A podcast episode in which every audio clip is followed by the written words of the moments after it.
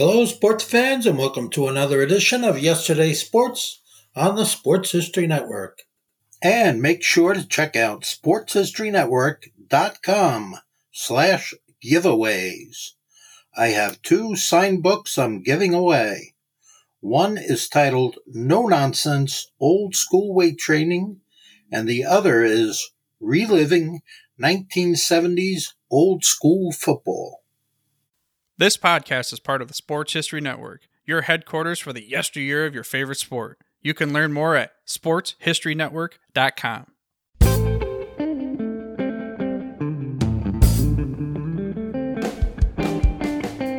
Welcome to the official Football Learning Academy podcast. I'm your host, Ken Crippen, and I'm the founder and lead instructor at the FLA. Before I introduce our special guest this week, I wanted to take a step back. There's a lot of news attention on the negative activities of players, and there really isn't enough attention on the positive work that players are doing in the community. Some of that is that the players aren't doing the charitable work for attention, they're doing it because it's the right thing to do. At the FLA, we want to focus on that positive work and highlight players, their charities, and why those charities are important to them. That leads me to this week's special guest, Ben Troupe. Yes, he played in the NFL. Yes, he's a successful author and podcaster. But what truly makes Ben Troupe remarkable is how he selflessly gives back to others. Combine that with his overwhelmingly positive attitude, and you can't help but love him. He's truly an inspiration to me, and I'm glad to have him as part of the FLA family. Now, let's give some of Ben's background. After attending the University of Florida, Ben was drafted by the Tennessee Titans. He played for them from 2004 through 2007 before going to the Tampa Bay Buccaneers for the 2008 season. After football, he started public speaking, wrote a couple of books, and has a podcast called 84 Reasons where he talks to athletes from the University of Florida.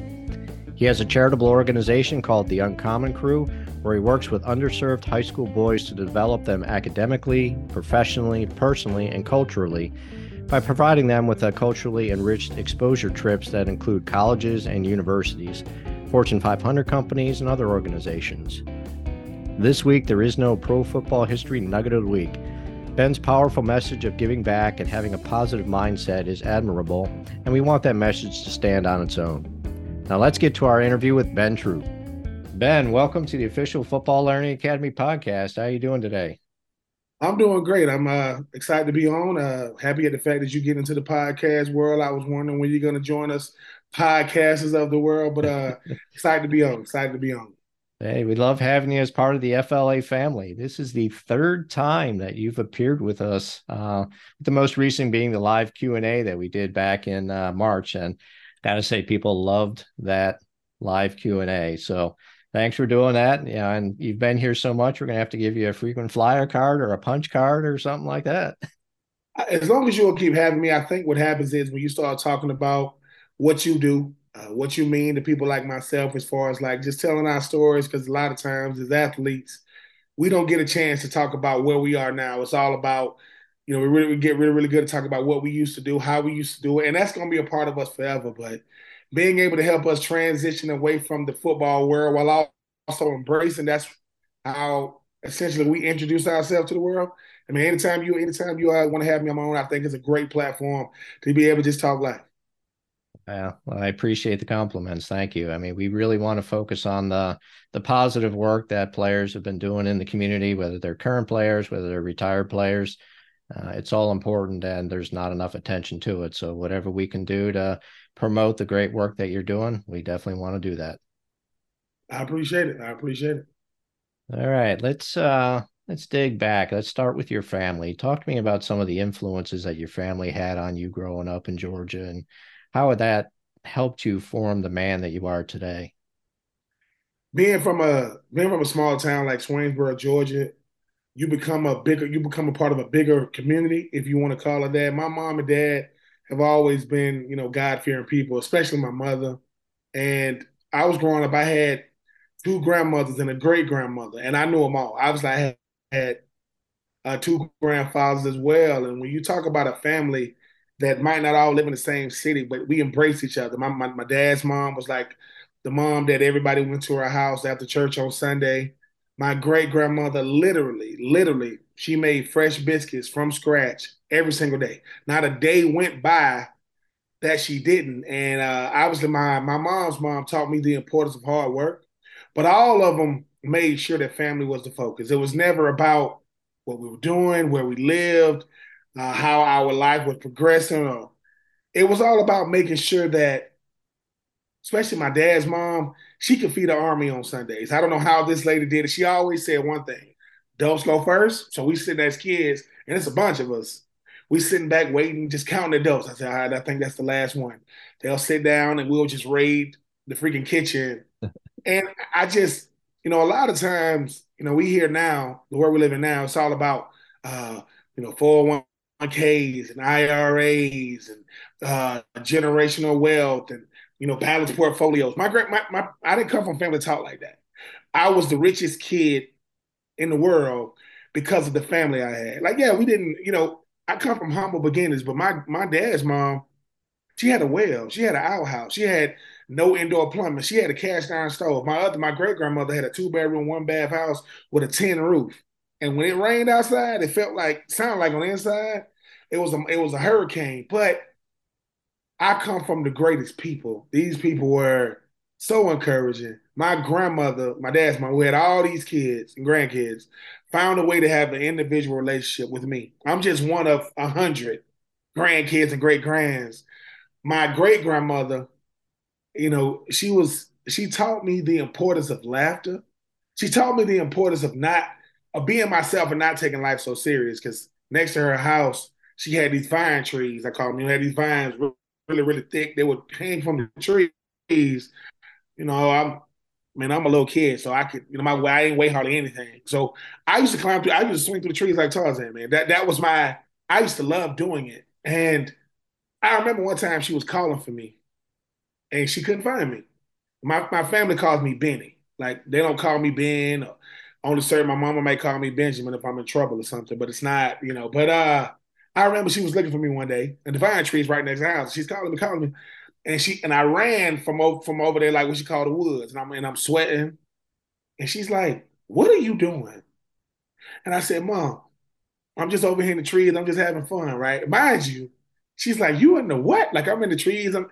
So I know she don't know what I'm saying. She she doesn't really get what I'm saying. She can't picture it. So I said, "Can I show you? Like, can I can I show you?" She was like, "All right." And I go into this little mode. I, I, tuck my shirt, and I tuck it in, I get like a little stick, and I like stick it in my, you know, stick it in my bag like I got like a weapon. I don't know what I need it for. If I need it, I'm, I ain't going back in these woods again. But I climb these trees, I climb these vine trees, and I'm swinging from vine to vine like Todd. I'm swinging. And at a certain point, I, you know, when you're a kid, man, you got your ligaments, they don't hurt. You can jump off of stuff, it don't hurt your knees. I couldn't jump off a freaking curb right now. Probably hurt my knees. But I jumped down, right? And to me, if my, my great grandmother probably wanted to tell me to stop doing that. But she look, she looking at her great grandson in his eyes. She looking at me in my eyes, and she's seeing how much life that gave me. And all she said was, "Be careful." She didn't say, and I and I could be so wrong when I say this, but if my grandma tell me not to do that again, I don't know if I become what I become. I don't know if I do it because I need validation from the people I come from. That I, I tell you that all the time. Look, man, I'm always, you know, I'm 40 years old. My daddy will be 65 years old this year, and I still want him to be proud of me, right? I, I still want him to say, that's my son. Well, my great grandmother, if she would have told me, don't you do that again, I don't know what it would have done to my little spirits because I didn't need nobody to play with.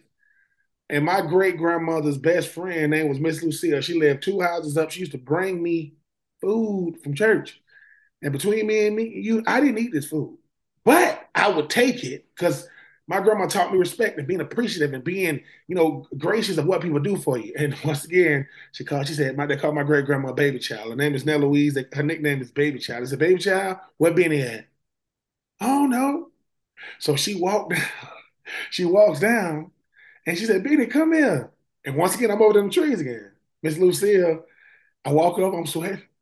And Miss Lucille, like, what are you doing? Like nothing, I was over in the trees. My grandma walks outside. My grandma looks at me and said, Go ahead, sure. Go ahead. Go ahead, sure. I go into my motor, get tuck the shirt in, put the thing in, climb up, jump down, right? Miss Lucille say, "Boy, you crazy." My grandma say, "No, he ain't crazy. He just being himself." I think my great grandma understood in that moment. I have to protect him from the world, but I don't have to protect. I, I have to protect him from people, but not the world. I don't have to protect them from the world. And I just, I just think about these people. My, they didn't do, man. They couldn't even fathom what I do now. What I've done, they couldn't fathom it. My grandmother, um, my mom's mom, she she came to college to, to cook me food. She couldn't even go to the game because she couldn't stand watching me play. She came all the way to Florida to and this food was phenomenal. Just to cook. I told my grandma I wanted a. Said, Granny, when I move off campus my junior year, I want you know, I'm just being, I'm just being spoiled at this point. I said, I want a king size bed. That's when I go to all my other teammates' rooms, they ain't got they got a bed, they ain't got a king. Now, mind you, I don't know how much king size beds cost. I don't I don't know that these things cost a lot of money. Mm. But because my grandmother said, she called me her, you know, she called me her college man. She said, That's my college man right there. She got it for me. And not only did she get it, she delivered it. Well, she got my daddy to deliver it, her and my mom. And it's stuff like that. Like she didn't have to, and she made up my room. She she got me sheets and got me like a, a full bedroom set from a little small town called Twin City, Georgia, about 10 miles from Swainsboro, Georgia, where I'm from. She didn't have to do that. But it's little stuff like that. Like it's little stuff that my grandma went came to college one time. My grandma came to the game. Listen, she came, she comes to the game to see me get off the bus and goes back to the room. She's not watching. I'm going, and I think that those are the type of people I come from. Like those are, I stand on the on the shoulders of giants. I tell people that all the time, and and that just you know that just my grand my grandmas, my grandfathers. They were influential, and you know people would never ever know that my dad was in prison most of my adolescent life and most of my teenage life because my daddy prepared me to deal with people. Like he showed me how to see people past what they've done. Because, because if he's not in jail, I look at him and oh, they felons, oh, they the worst of the worst. But I go, well, if they the worst of the worst, my dad the worst of the worst, because he's in there with them. And my only my only party I've ever remember having in my lifetime was in prison. It was Springfield, Georgia.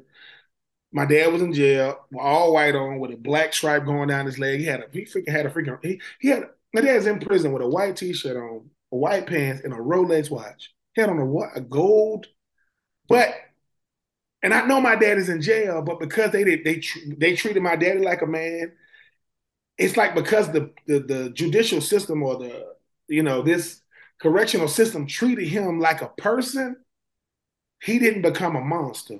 He was just my dad. He's like, yeah, my dad. And for so Waycross, Georgia, Springfield, Georgia, Swainsboro, Georgia, uh, Wrightsville, Georgia, my dad was locked up in all those places. And I never saw him behind bars. He just was. I didn't see him. And now when I'm doing speaking and all the stuff I'm doing, and I go to prisons and youth detention centers, they go, dude, you don't seem uneasy in here. I go, no, nah, man, because my dad showed me how. My dad showed me how to see people, how to talk to the part of a person that they don't know. He always say, talk to the part that they don't know you can see. And I know how to do that. Everybody has a part that they want to show to the world, but they're afraid. That's what I talk to. I'm talking to that. I'm not calling them whatever. And I said the only difference in you and me is, is a choice. I'm a choice away from being in here with you, and when you get out, you're a choice away of never coming back. Simple, simple thing. So those and those it would take a it would take it would take a hundred episodes to talk about my whole family. It really would, because I'm the one that got to go play NFL football. I wasn't the first one to go to college for for, uh, for football. My uncle was. My dad, the youngest of all my grandma's kids, Robert Troupe, had a scholarship to go to Fort Valley State. So he was the first one. He didn't stay, but I just when I think about my family, they'll never know. I feel like a person who just won Best Actor in a movie and I got to go up there and you know accept the award and look at it and go wow, and then I got to find a way to say thank you. There's no way. So what I give them through my love and deeds or uh, compassion is showing them I'm not me without y'all. I don't forget making it here. I don't stay here without y'all because if it's up to me, man, I don't need it. I'm a coke and a smile, man. I, I don't need much. But it's something about these opportunities through me that I get to have for them. So they'll get I'll get a chance to meet the I don't meet the I don't open the doors. I know the person behind the door. I know the person behind that. Who is it's me? I get to say it's me. Oh, and when they open up, they see me and I go, hey, listen, could you do me a favor? This is my nephew or niece or son or daughter or sister or brother or cousin. Could you just do this for me? Oh man, whatever you need, man. I say, just treat them as if it was me. Just treat them like that. And I walk off. I don't stay. Or I've been to a building got 100 floors. I'm only there for the person who's supposed to be there. I'm not, I'm in there go, this is nice. But I'm looking at the elevator going 86, 87, oh my God, just don't break. But because of the person who's supposed to be there come in there and they don't see a familiar face, they're already uneasy. But when they see me and I go, come here, they looking at me like, how did how did you get in here? I mean, I've been here. But I say, hey, just be yourself. Where you going? I gotta go. On to the next one. I gotta I gotta go find another. And uh that's that's you know, I do my nonprofit stuff now and I'm author now and I'm just humble because I because God always tells me, how do you tell someone else's story through you? Just tell theirs through you. And as long as you're doing that, and I heard Elon, not Elon Musk, but um, the guy that do the Apple phones, what is his name? Uh, Steve Jobs. Yeah. He said the most powerful person is the storyteller, and I believe that.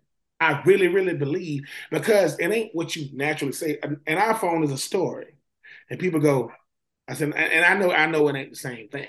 I know that, but you know, and I know that Steve Jobs wasn't thinking this deep, but Eve bit the apple. And if you look at the apple, it's like a little bite out of it.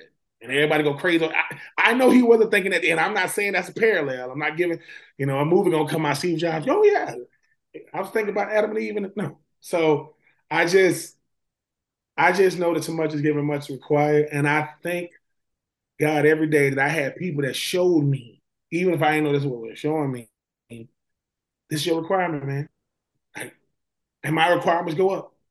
My job is to meet the requirement daily, no matter how I feel, no matter what I'm going through. Because if my problems are my problems, but I know I have a bigger need to serve those around me, I, my problems are a selfish thing. That's me wanting to take care of me. Those people are a selfless thing, and I want to die selfless. So because I know that, I can go in the bathroom and scream and yell, ah, punch the wall, wash my face, come out and give them what they need.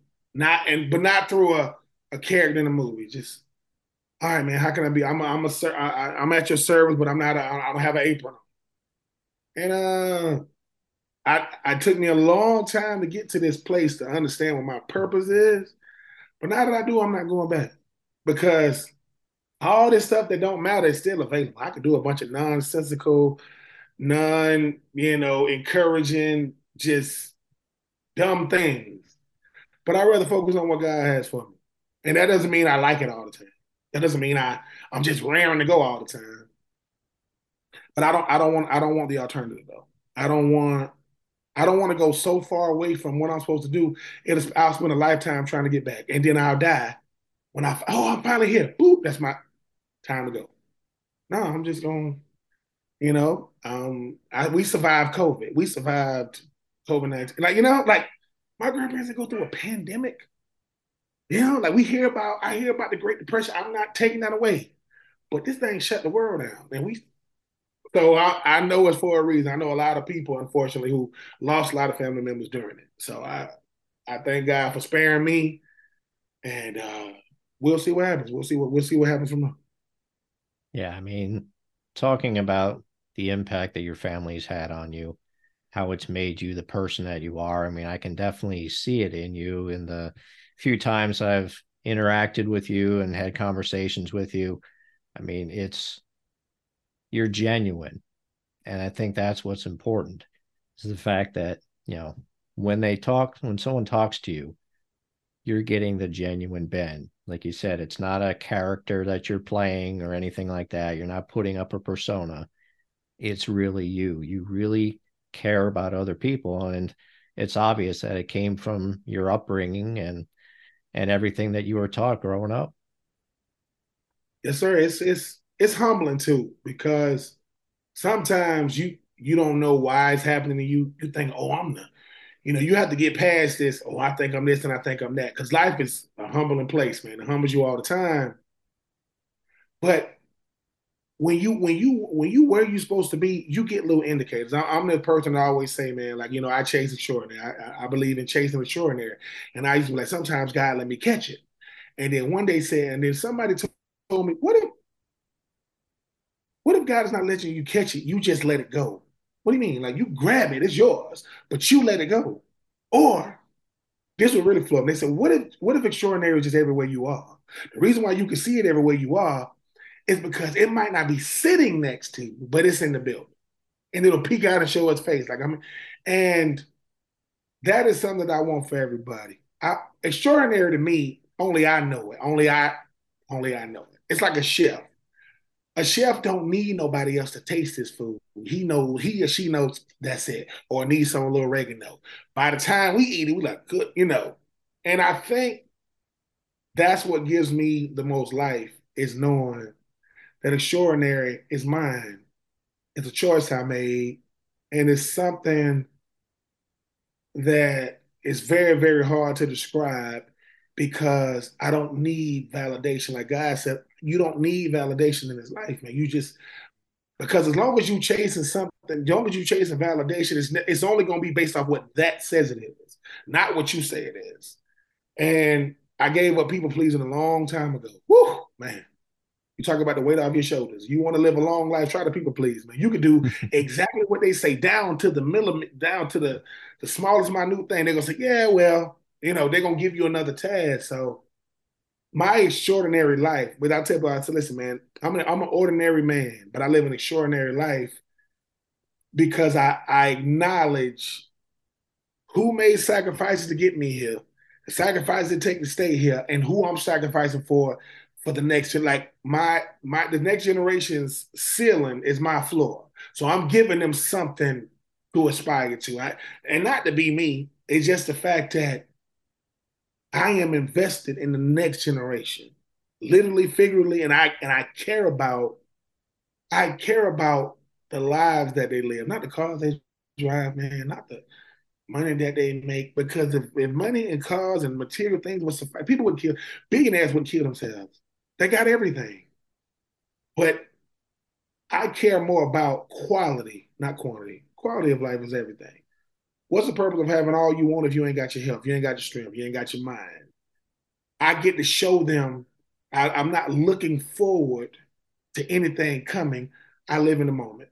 And as the moments stack, I just have fun, man. I care more about people see because I don't know what people are gonna see me. People say, oh, I saw you here, I saw you. You know, I can't remember every single person. But me being from Swainsboro, Georgia, my father, you know, the bank, one of the banks down there, uh, one of the loan officers, he's a University of Florida fan. All these Georgia fans, he's the one Florida fan. And he said something to me. He said, Ben, my dad was in a talking one time. We was trying to do something, and my dad got up and walked off. And he said, Has your dad ever had a bad day? I That's what he mean. He said, Every time I see him, I don't care when I see him, he's always full of life and smiling. And my daddy don't know he's doing that for a person through what they see from him. And I and I understood sometimes I may be the only God that somebody gets. I may be the only thing ever. I may be the only life that somebody sees. So the last thing I want them to see me is saying, "Oh my," arguing with somebody or going crazy on somebody. No, I want them to see this dude. I want them to say, "Well, when I saw him, he was over here smiling. Well, he was over there when I saw him." Because I, you know, my nonprofit is called Uncommon Crew, um, Uncommon CRU, and that's a, it's a it's a enrichment mentoring program for high school boys. And every time I come together with them, I tell them, I said, uh, I see, did y'all drive by the graveyard today? Like, yeah, you weren't in it. So give me life, man. You are living. Life is for the living. And while I got breath, I feel me? I'm gonna give it all I got. And if I look crazy doing it, I say it's better me than y'all. Because I don't care about being laughed at. Y'all care about what they say, how they say.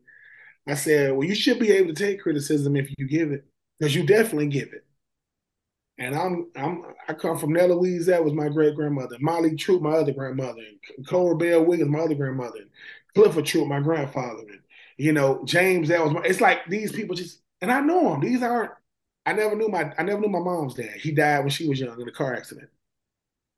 So I had to hear about him. I don't have to hear about them other ones. I can say, oh man, she used to do this. That is so unique. My my grandfather died. The last of my grandparents died about a couple years ago. He was 93 or 94. Wow. And as hard as we wanted it to be a sad uh, experience, people started telling stories about him. And we started laughing because we understood this church was filled with every everybody in this church came from him, whether whether it's his granddaughters or great granddaughters or grandsons or great grandsons or his son, everybody in there. And when when they got to listen, somebody when they got to telling stories about my granddad, man, we got to laughing in there, man. They'll say, Your granddad will charge you rent if you leave shoes at his house. And he would. He would. He you come get your shoes, he wouldn't give it to you. He said, Man, that's but that's gonna be about a hundred dollars. They've been here for like three months. So what? But he, he's dead. Listen, you want the shoes? And I just, I just, people say everything you need, you already got it. Like you, you, you just got to realize it. Stop looking for these outside entities. You already got it, man. Everything you needed. And that's and I operate out of a surplus, man. Like people always go to be little kids, but man, you rich. You rich. I'm like, yeah, man, I am. How much money you got, man? I said, my money in the bank. A whole bunch of it. Just I don't even count because I don't want them to equate wealth with money. I want them to equate wealth to people, relationships, service, love, compassion, understanding, um, willing to give people all you got, not some of what you got. I told my friend before, he said, Man, how do you know I'm really doing? I said, Take the first thing you get and give it to him. What you mean? I said, Give away, give away one of your checks. You make enough money, right? Yeah. He said, Yeah, but I said, now think about this. I'm telling you to sacrifice one check out of every check you're gonna get. That person don't know where they, that person don't know where their next meal coming from. You are debating, should I do it? They need you to do it. And he's looking at me like, what you? I said, I'm just telling you, man. Until you do for somebody in a way that they can't do do it for you, that's the blessing. The blessing can't be duplicated. What God does for us, we can't do it for others. We only take what he does and do for others. I'm not doing to them what he did to me. But what's the purpose of having more than what I need if I'm not sharing it? And that's just me. I'm gonna share it. I'm gonna give it up. I'm gonna do what I need to do with it because I said, I tell you what, get a big old feast, right? Big old table full of food. Invite all these people and tell them they can't eat. He said, I'm supposed to let them watch me eat? Yeah, because essentially that's what you're doing. That's what you're, you just don't know that's what you're doing. I go, you got so much food in your refrigerator, you don't even know, it'll spoil by the time you get to it. It's not spoil. I bet you won't spoil it house. So next time you go get groceries, get a bunch for them and just put it on their front door. Don't don't pull out your phone and take a selfie where that's the craziest thing I ever see. And just when you think they need some more, do it again. Just keep doing it. He's like, why? Because that will be one family that you can say, I'm going to invest in them. There's something I'm convicted with something to me about them. Don't look for validation. Just do it and watch what it do to you. You're gonna see what it does for them. Watch what it do to you. And then it becomes natural. And that's all I am. I'm just, I'm just a natural doer for people because I because my dad showed me, my mom showed me. I have a nonprofit in Swainsboro. My dad got a nonprofit in Swainsboro. Mama got a nonprofit in Swainsboro. Mine is called, you know, Uncommon Crew. My dad's called Man Reaching Men. My mom's called Sister Soldiers for Christ. I'm always chasing these people, no matter what I do. But the greatest, the greatest compliment I get is, "Are you Cheryl's son?" Yep. Are you John's son? Yep. Because no matter what I, you know, I'm I'm I'm being recognized so so when I say, man, you you doing you doing service work just like your parents, right? Yeah, but carrying on a family legacy, man. Yeah, a legacy of service, mm-hmm. a legacy of doing of doing standing gap for people. I mean, because my daddy, man, I this dude here, this joke, this joke I feed 500 families in a weekend. I said, now you getting on my nerves. You you starting to get on my nerves, man. But he does. But they, I, I just, I just hope that if anything, I have something worth replicating. Like you know, I don't, I don't need you to do what I did. Just take a portion of how you see me doing it, the part that I could have done better, and that be your part. You don't got to do what I do. Just do for people. That's it. I said, you don't, you don't got to do what I do. Just do for people. Because if all of us do a little, none of us have to do a lot. Problem is, none of us do anything. That's why the problems grow this way. But if if we live in a neighborhood and we say nobody's going to go hungry in this neighborhood, we have made a vow. Well, how do we do that? Figure it out. But figure it out. Because God gave us dominion in this, on this earth to say, figure it out. I mean, it's enough, you know, it's enough space for our need, but we greedy. That's the problem. I used to have five cars. My dad said, Boy, you ain't got but two feet. He said all the time, You ain't got but two feet. I spent I spent more money in car insurance than most people spend. Well, a lot of people more a lot of people spend on rent and just life. And I'm just not it looks nice, but it was I would I would try to drive a different car every day just to feel like I'm getting. And I'm realizing my insurance company said, Boy, you don't even pay insurance, you pay a premium. That's how much you paying. You can't you can't put you can't get under your mommy's insurance because mommy don't have a Ferrari, which I didn't have a Ferrari, but you know, it's like so now, you know, I I wake up every day and I said, Lord, show me what the need is. You know, show me who. I used to ask I used to ask him to show me why. He said, Well, the why is the need. That I already told you why. There's the need right there. Well, Lord, what do they need? Go ask them. Yeah, but that, go ask him. You, you said it. Go, how you doing? I know this is weird, right? But you know, and, and, I said nobody's gonna know but me. I said, listen, I got, I got. I always say I got a camera crew. They'll look. They'll say, well, they're behind me. You just can't see them. They're invisible. Because people be thinking, is this a publisher's clearinghouse? No, I'm just, I'm here. This is my requirement. So, if you the easy, the quicker you tell me what you need, the quicker I can get out of your face. I do it because my friend BJ's mom, the guy who I wrote the book with or who wrote the book, she works at a school. And a couple of years ago, she was like, "Hey Ben, um, these, you know, would you mind getting these kids some stuff off their Christmas list?" I said, "You know, I'm like, yeah, you know, yeah, I don't mind, you know." And I said, "Just send me the list." And they sent me the list. Right? And I just got the list. I just I just bought what was on the list.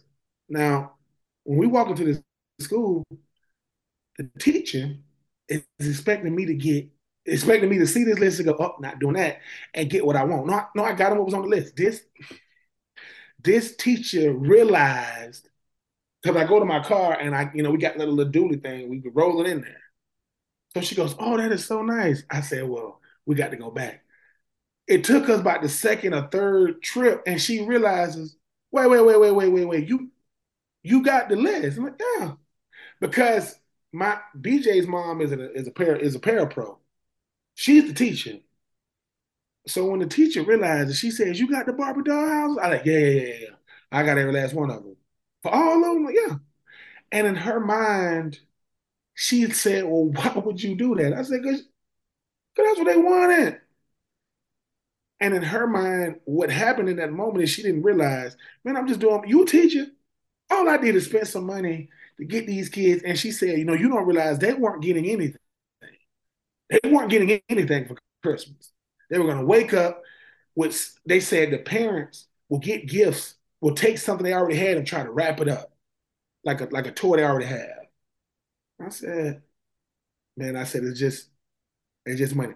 And, and you know, when, when, when BJ got to my house, I had man, my took my house was like a freaking toy store. I, whole living room full of. I said, man, you got to help me get this stuff in the car. And I just, I don't know. It's just, it just make me feel good to know that somebody thinks that I am the missing piece. Hey Ben, you think you can? And it's just a yes or no. Yeah, I can do it. And mind you, I was, I'm up at Target and Walmart battling kids. Me and the kid looking at the same toy. We holding. I'm like, oh God, I can't fight this kid for no toy. I gotta just wait. and then he walks off, and then I put it. But but I had I had so much fun with a bucket full of toys that weren't for my children. I had so much fun doing it, and you know, it's just it's like the, topic comes up, who gonna get the who gonna get the toys? And, and, and Mama B, Mama B said, "Well, I'm gonna ask Ben." She didn't say I could go. She said, "I'm just gonna ask him." I go, "All right." You know, I tell people all the time, be careful with the word yes. Yes is expensive. No, no is over with. No, done. I'm not doing it. But it was so fun, man. And uh and the funny thing was, she said, "Do you guys want to come down there like Secret Santa?" I go, "No, no, no, y'all, however y'all want to do it. Y'all, you coming with a way." And the teacher said, she said, Ben, it took me like four or five hours to wrap these gifts. She said, I ain't never cried as much in my life. Because she said, I just couldn't believe. She says, she said, you got it down to the. I said, yeah, like if it said a Nerf, whatever, they were specific. Nerf with G500. I'm trying to get it. Because I realized too, how many Christmases have they wanted something and never got it? I did it for the parents more than the kids. Because I was that kid. My mama used to struggle to try to get us stuff. But I remember when we were on the Super Nintendo. Super Nintendo been out for about two years already, two years.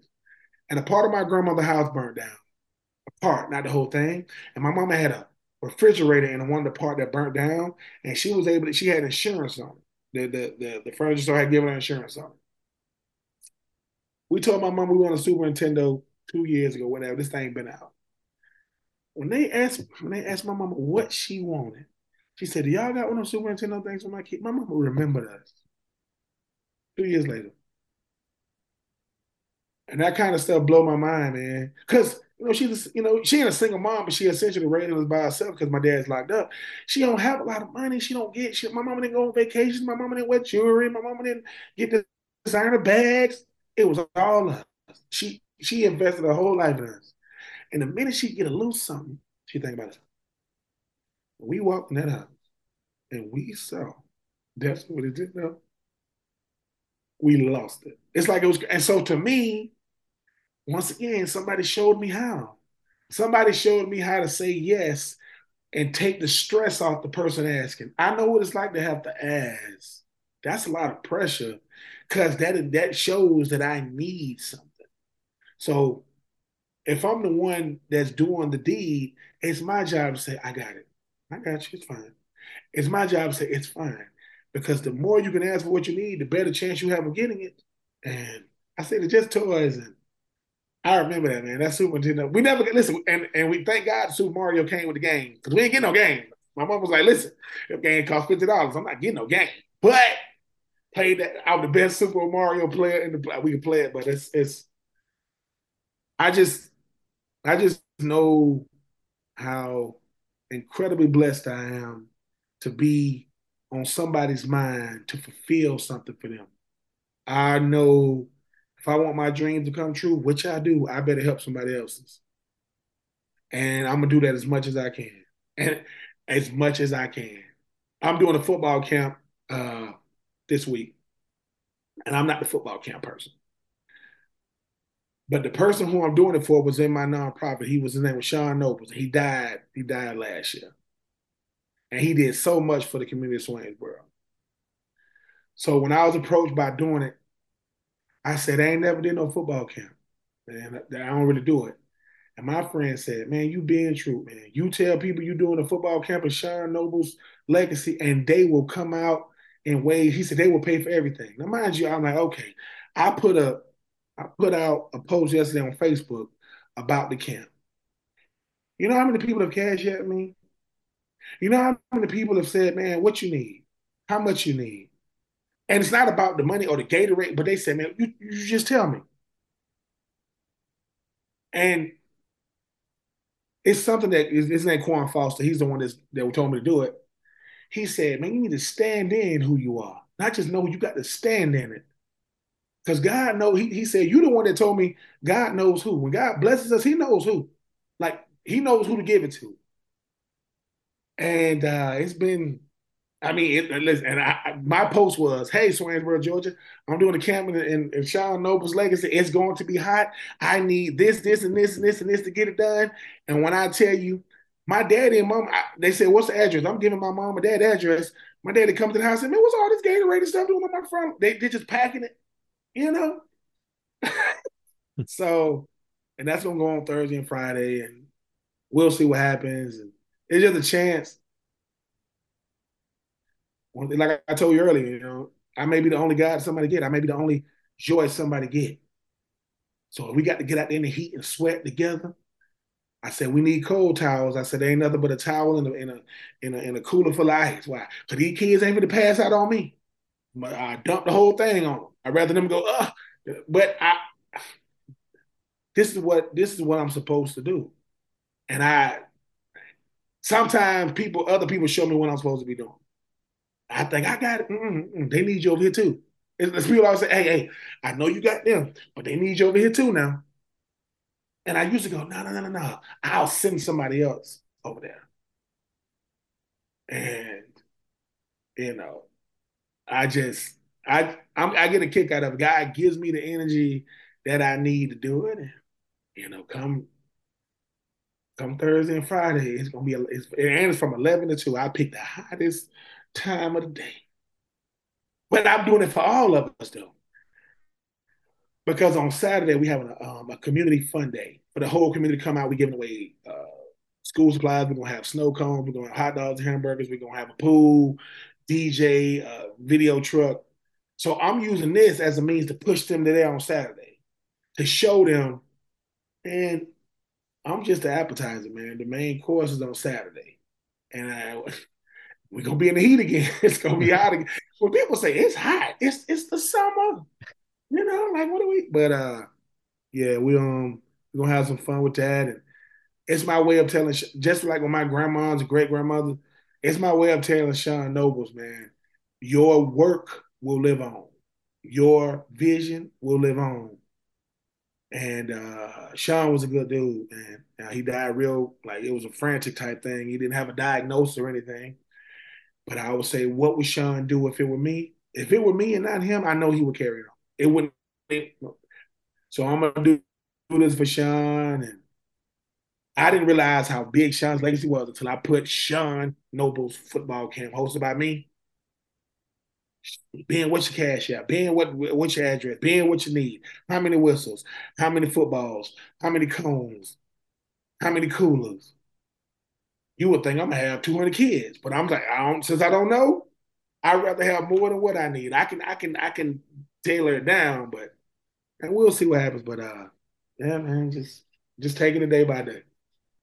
I mean, that's amazing that you're carrying on the legacy like that, and it kind of shows you know what type of person you truly are um, you do things because it's the right thing to do not that you're looking for publicity or anything like that i mean obviously you're going to get publicity because you want to draw people out there but you're not doing it to say hey look how great ben Troupe is you're doing it because you truly want to help as many people as you possibly can and i've always admired you for for what you do in the community just doing my part. Just uh, I'm trying to bring people with me. I'm trying to show people we are better and greater together.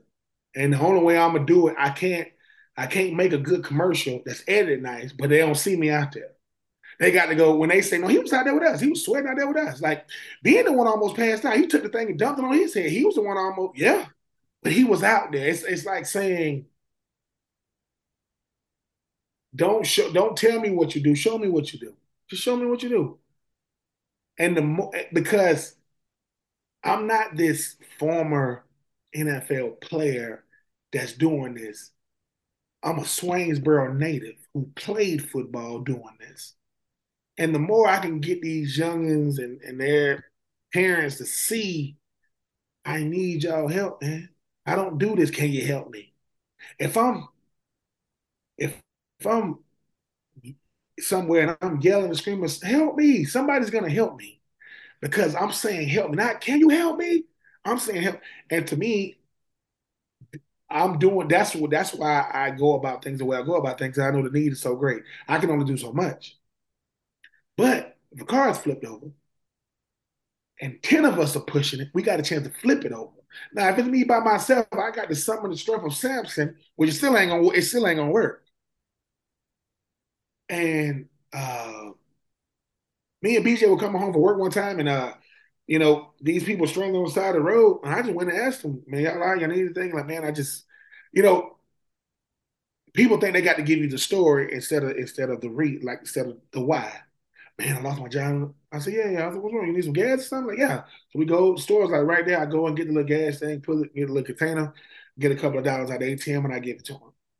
He was like, man, I said, and now mind you, all I saw was him and this little girl. I ain't see when I came back. I saw his, his uh, wife like sitting on the passenger side. I said, man, just take care of you and yours, man.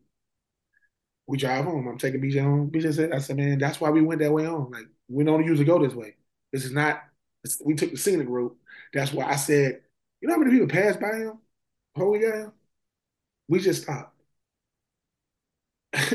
and, you know, BJ, BJ always tell me, man, you always say this stuff. I said, because it didn't mean to say it, man. Like, we just stopped. Like, we didn't do anything. No, but we stopped. Because if you're that person, you want somebody to stop. Can I help you? What you need? I didn't ask him what you gonna do with the money. Did you really lose your job? I, ain't, anybody got time for that, man. I ain't here to validate your story. I'm not a CSI investigator. This ain't, you know, criminal intent. Jesus. Hey, I'll be right back. You know, it's hot. You know, so it's stuff like that. It's it's God has shown me how. Now I'm just applying the how. I'm just applying.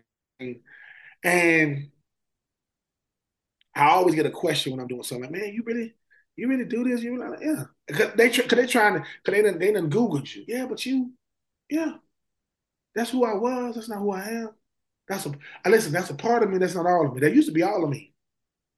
That's a part of me. Let's, let's do it together. Let's, let's, let's, uh, you know, I, am I'm, I'm gonna tell the mayor in Swainsboro, man, hey, I want you to sponsor us building a house for a needy family. But I want you to get people in need to build it. Because the people in need build it, it shows them that they have a capacity that's greater than what they feel. And we build it and we give it to them and you cut the ribbon and you know you get your ink in the paper. Oh, man, whatever you do. But I'm trying to show what we can do. Hammer some boards and do some landscaping and because number one, you're gonna see building a house ain't no joke. ain't no joke. But I think that if we we just we just stronger as we we just stronger as a collective as a as a collection of people and as individuals and uh, we'll see what happens, man. Like I said, I don't I don't I want I want my worth to be in, in in, my work, not in not in what I say or the work, because the work is always gonna be there.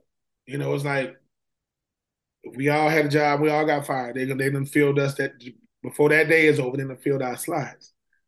But the quality of my work and, and how much I'm willing to put into it and the people that help me do it and that's what I that's what I get a kick out of because I know it don't have to be. I know that just like a Sean Nobles, he didn't think he, he would think he whatever he he would he's thinking it's gonna be his 11th or 12th annual Sean Nobles football camp. Life happens. Bam, it's over with. Who's gonna take over? Well, in my mind, I was looking to I I want to be the person that asked the person to do it. Not realizing, uh, somebody gonna ask you to. What am I gonna do? Am I gonna say, nah, so, and Sean used to be out in the heat. I used to look at that stuff on social media, I was like, I'm at his face. He got the towel over his head with the hat on. But I just, another one of my, it's like I have a requirement list. And I just write it on there, Sean Nobles football camp. And I'll put a slash. I won't put, and, and then, you know, whatever whatever year it is. That way, when, when the Sean Nobles football camp become a full week, that we got all these sponsors, and we saying, man, look, we just want to say this goes out to Sean Nobles and his work and what he meant to this community, stuff like that, man. Martin Luther King, Martin Luther, Martin Luther King said, "I'm." We all going to the mountain. I might not I get there with you, like I might, but we should. We still should go. Well, I'm with you or not.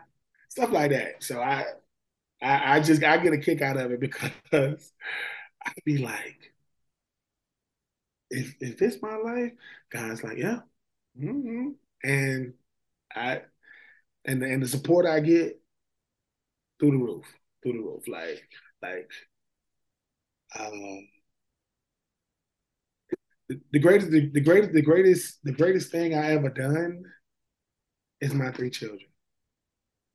The greatest decision I ever made is who I'm gonna marry. It is the greatest decision I ever made.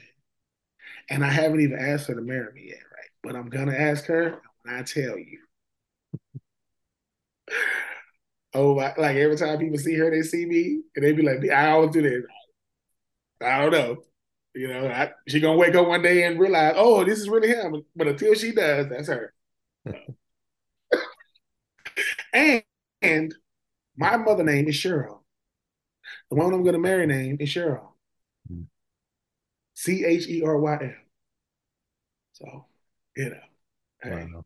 I've been I've been saying this woman's name my whole life. You know, you know. So, hey, and that that'll you know that'll happen sometime next year, God willing. But yeah, yeah, yeah. So when people say, "Hey, man, how you do what you do?" I said, "You ever seen it?" Man, I got the best support system on the planet, right there, right there. So she just looks beautiful in the face. Easy on the eyes. Easy on the eyes. We're going to take a quick break, then continue with our interview with Ben Troupe. If you like what you're hearing, consider pressing that donate button in the podcast player. That money goes to continuing to provide quality content as well as to help retired players in need. If you are enjoying this interview, make sure you visit the FLA website at www.football learning academy.com.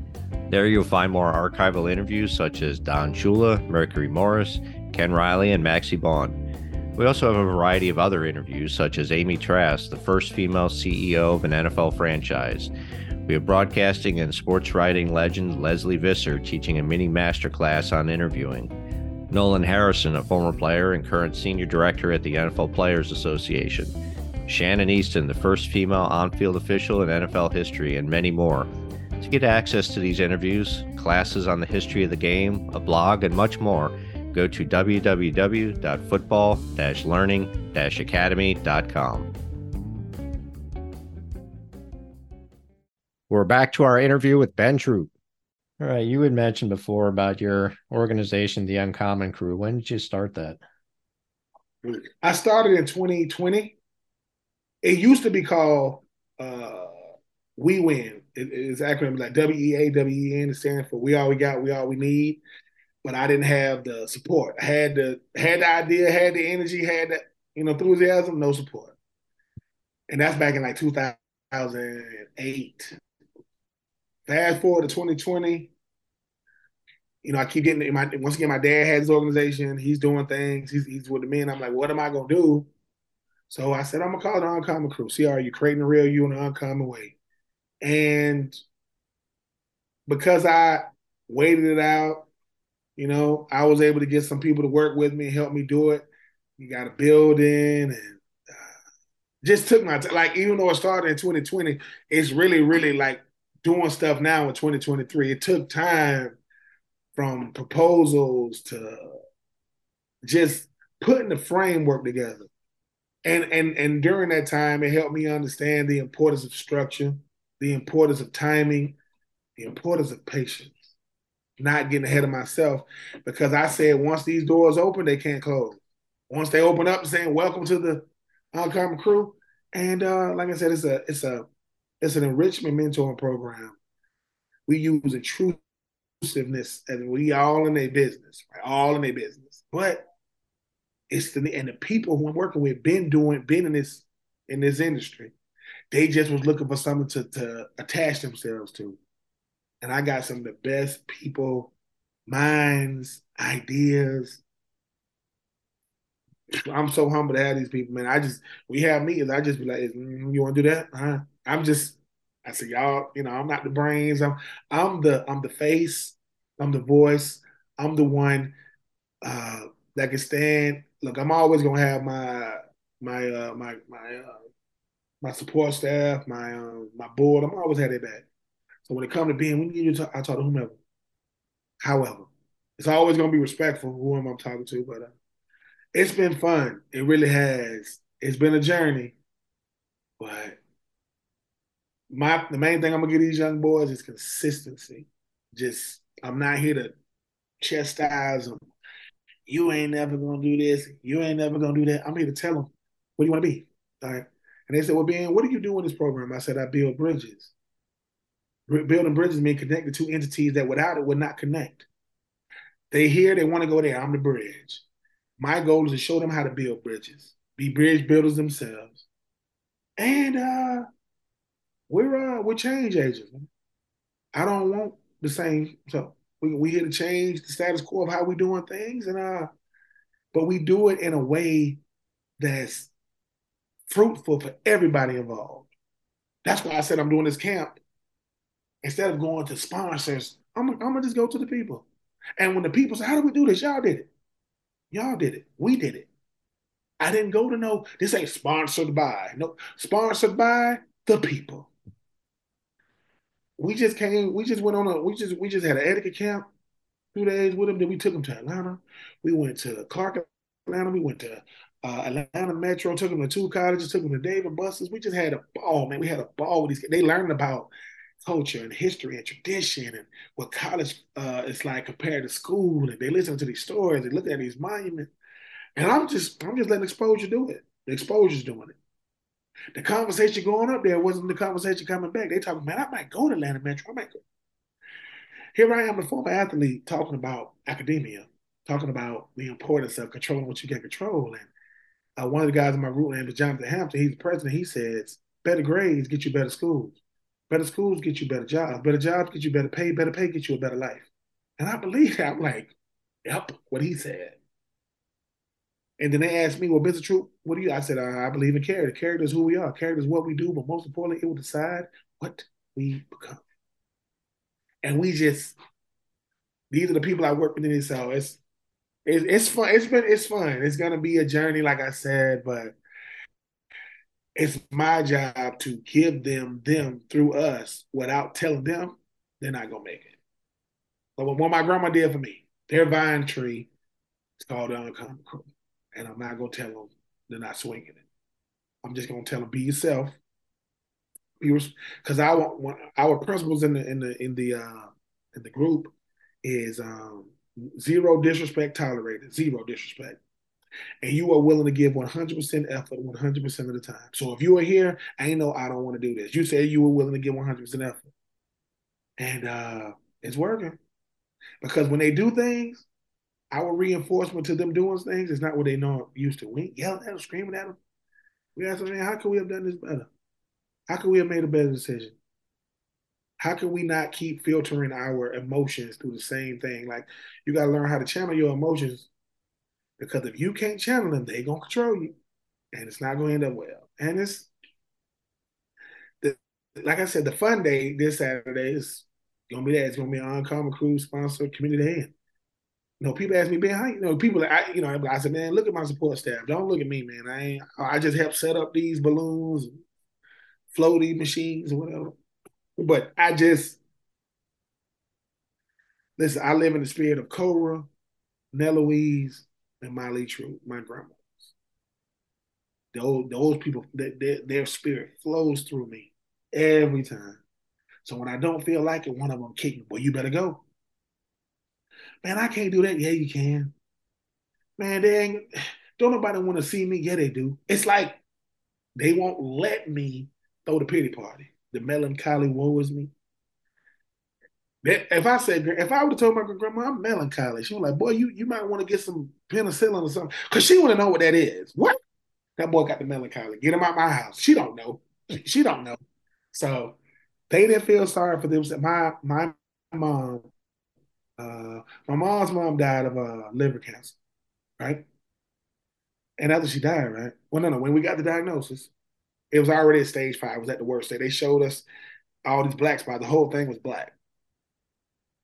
My grandma said, if you're gonna treat me any different because of a diagnosis, don't come around me. Just treat me like treat me like people, right? Treat me like people. Now she now when she died from it, right? When my grandma died, my mama said, "Oh yeah, but she overcame breast cancer." So in my grandma mind, she said cancer had to come back because I defeated it. It had to come back. That's mentality, man. Like eh, it got me the second time, but I defeated it before, so I ain't scared of it. I ain't scared of it. I, and my mom, my mom's mom, workaholic. She, she, wanted a concrete slab on the back of the house. My mama my mom, my mom and my aunties and uncles, they call my grandma by her first. They don't call her mama, they call her Cobra. This is the weirdest thing. They call her Cobra. They did this since they was young. Cobra this, Cobra that, craziness. When my grandma died, before she died, she got a concrete slab, right? And she had two insurance policies. One paid for her funeral, the other one paid for her house. And she left money to my mom, my two aunties, and my uncle. Her only dying wish was don't sell the house. My mama, my grandma was a bad mama jamma. You hear me? Bad mama jamma. She said, and I quote, Y'all did not take care of me financially in life. I'm not gonna place a burden on you and my death. My grandma's the truth now. That's and and P.S. She's talking to my mama Cheryl. That's my mom. I got the concrete slab. Just just throw a little jab at you. I still got it. so I just I just finding that humor and you know, these people are, it's the people I come from. So, yeah, man, Uncommon Crew was always in me. And I enjoy, people say, you're the founder of, I said, yeah, you know, I, you know, I got an Arkham Corporation, I got a 501c3, I got, you know, it's, I said, but because I do it and I don't talk about it, I said it's in the work, man. People say, what y'all do? Come over, I'll show you. Come through. Like, like when we have a session, we'll invite you over. You want to because we do uncommon speaking on Wednesdays to where they come in on Wednesdays during the during the school year, and all they did to do is do two things. No, no, no, they did they didn't listen, they didn't ask questions, they did to be respectful, and we do that for an hour, and we see y'all. We see them six times a month. We see them every Wednesday uh, for uh, uncommon um, speaking series, and we see them two Saturdays out the month from like eight to one to really give them the curriculum, like we because it's hard to spend time with them but when people say, How do y'all see them? They say they see us every week. And we gonna have, you know, we have check-ins and it's, you know, they think we, you know, they think we want to be them. They be like, Ben's true, you wish it was me, right? Like, yeah, I wish I was at my mama's house begging for mama to cook some spaghetti. No. No. I'm trying to make it so that when you graduate, you got your mama's house. I'm trying to make it so that you married a woman you have children with. You know, you you're an upstanding citizen and, and you're an asset to this world, not a liability. That you do for other people, that you that you bridge, that you build bridges. And that's what I care about. I don't care how much money you make. I don't care how much how big your house is. I care about the person that you are afraid to show to the world. That's what I'm talking to.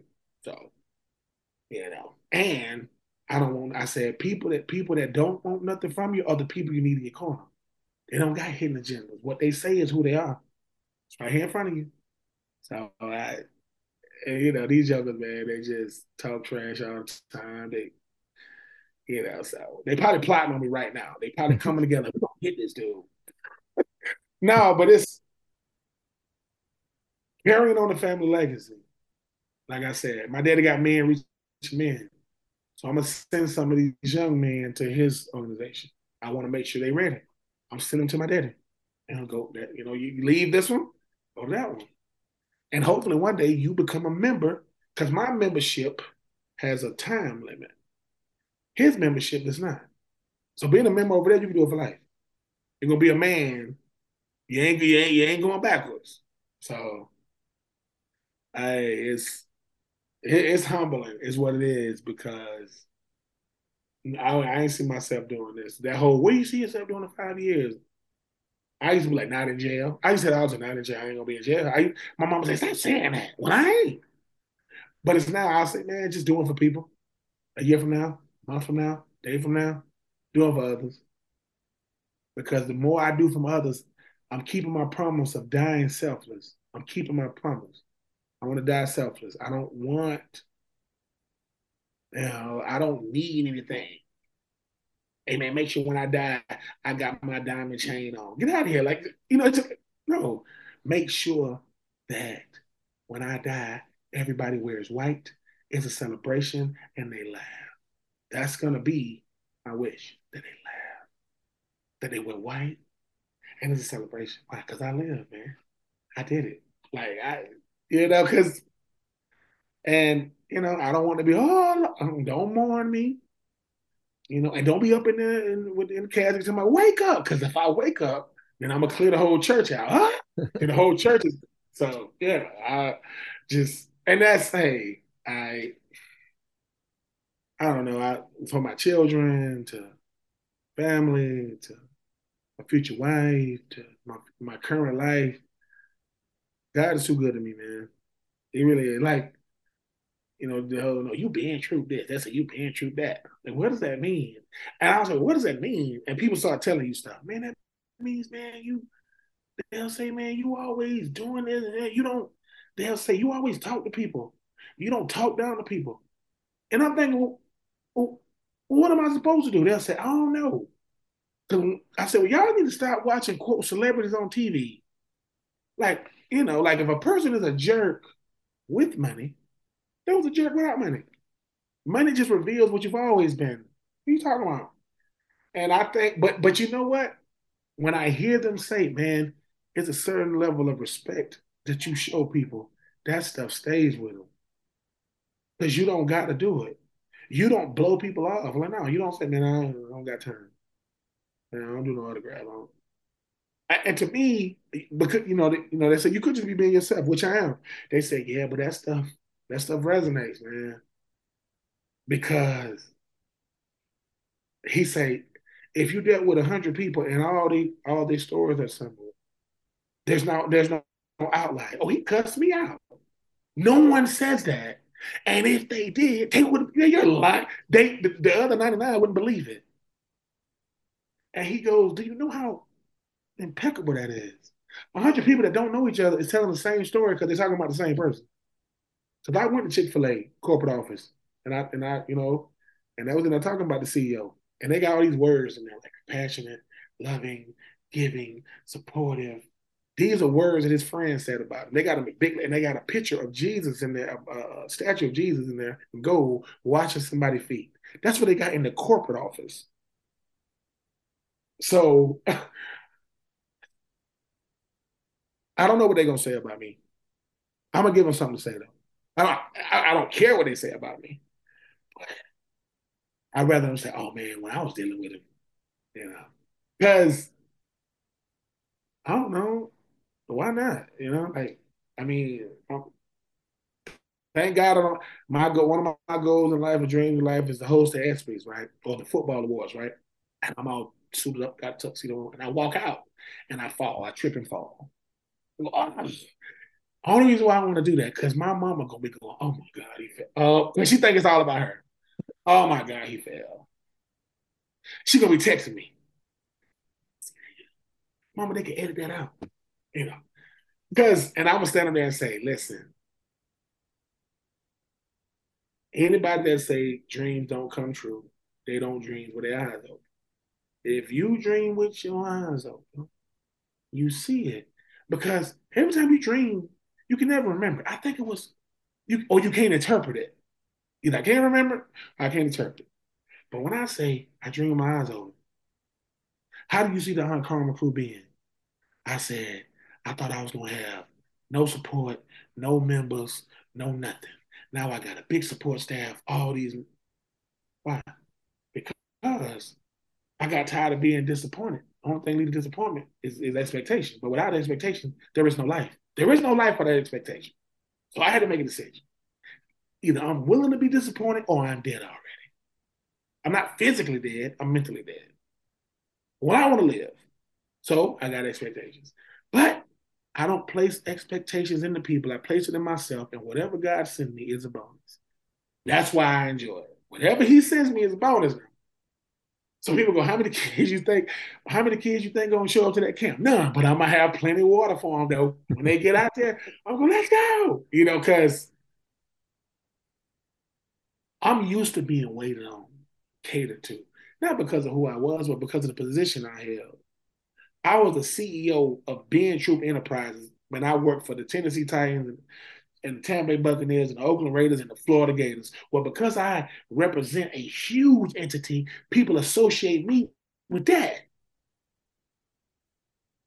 So I know what it's like to be in an event like Forrest Gump. I call it the Forrest Gump event. I drop a fork on the ground. They won't let me, uh, they won't let me pick it up. They'll pick it up and get me a brand new one. They'll run and get me another one. Or I take something to drink. They say, Would you like, would you like your Coke in a can or a glass? I'm like, I like a Coke with ice. What? I like a cold with ice. and they'll say, is this, they'll say, is that enough ice? Is that cold? And I'm sitting there like, is this is this real? Most people, I said, yeah, let's listen. I'm like, listen, I said, do me a favor, yeah, go get me, go get me a can of Coke, and I can pour my own Coke. And the guy says, we, we they won't allow us to let you do that. What? They take me Coke. I'm like this.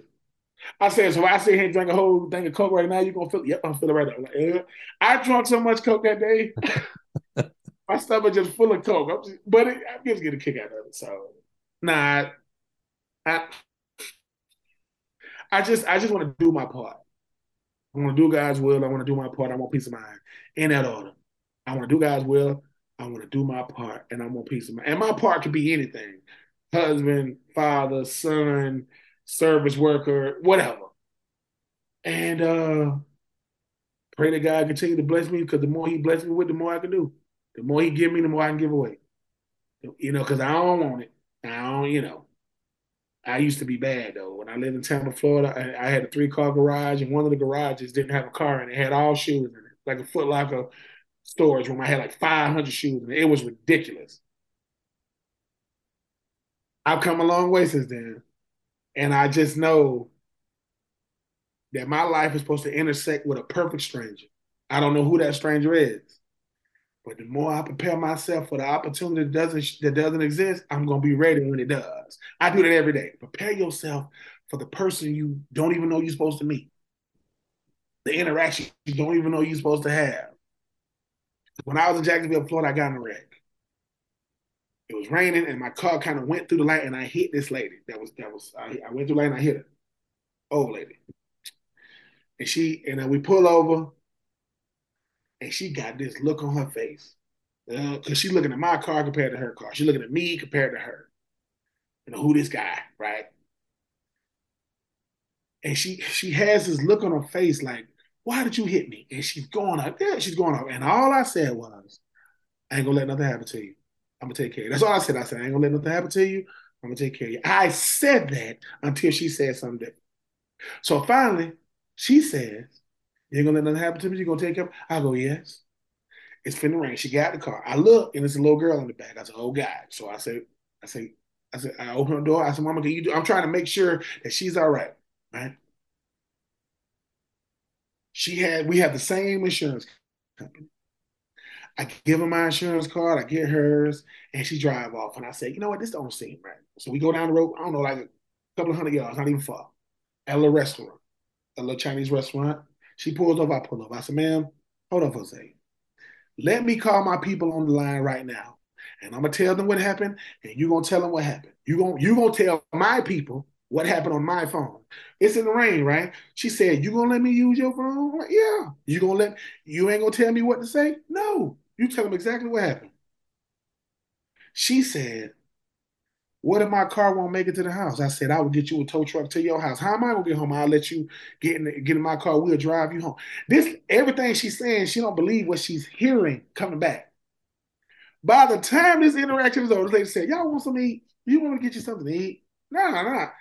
Because what it is is good humanity is infectious, but most of us don't give it. We want it, but we don't give it. I just didn't give her the same energy she was giving me. I just gave her love and compassion back to her. I said, Mom, I ain't gonna let nothing take, I ain't gonna let nothing happen to you. Because she's looking at her and me, my stuff and her stuff, and she's equating me to the stuff. And I said, I care about the person driving the stuff. I don't care about stuff. That's a car. And when it was all said and done, man, I said, look, I'm telling her my whole thing. Like I'm on the phone, they say, "Yeah, you got up to sixty five thousand dollars." I got that much. Oh, ma'am, if you got to get her a new car, get her a new one. And when we driving home, me and BJ, I just told him, man, God uses every situation, man. If we if we really paying attention.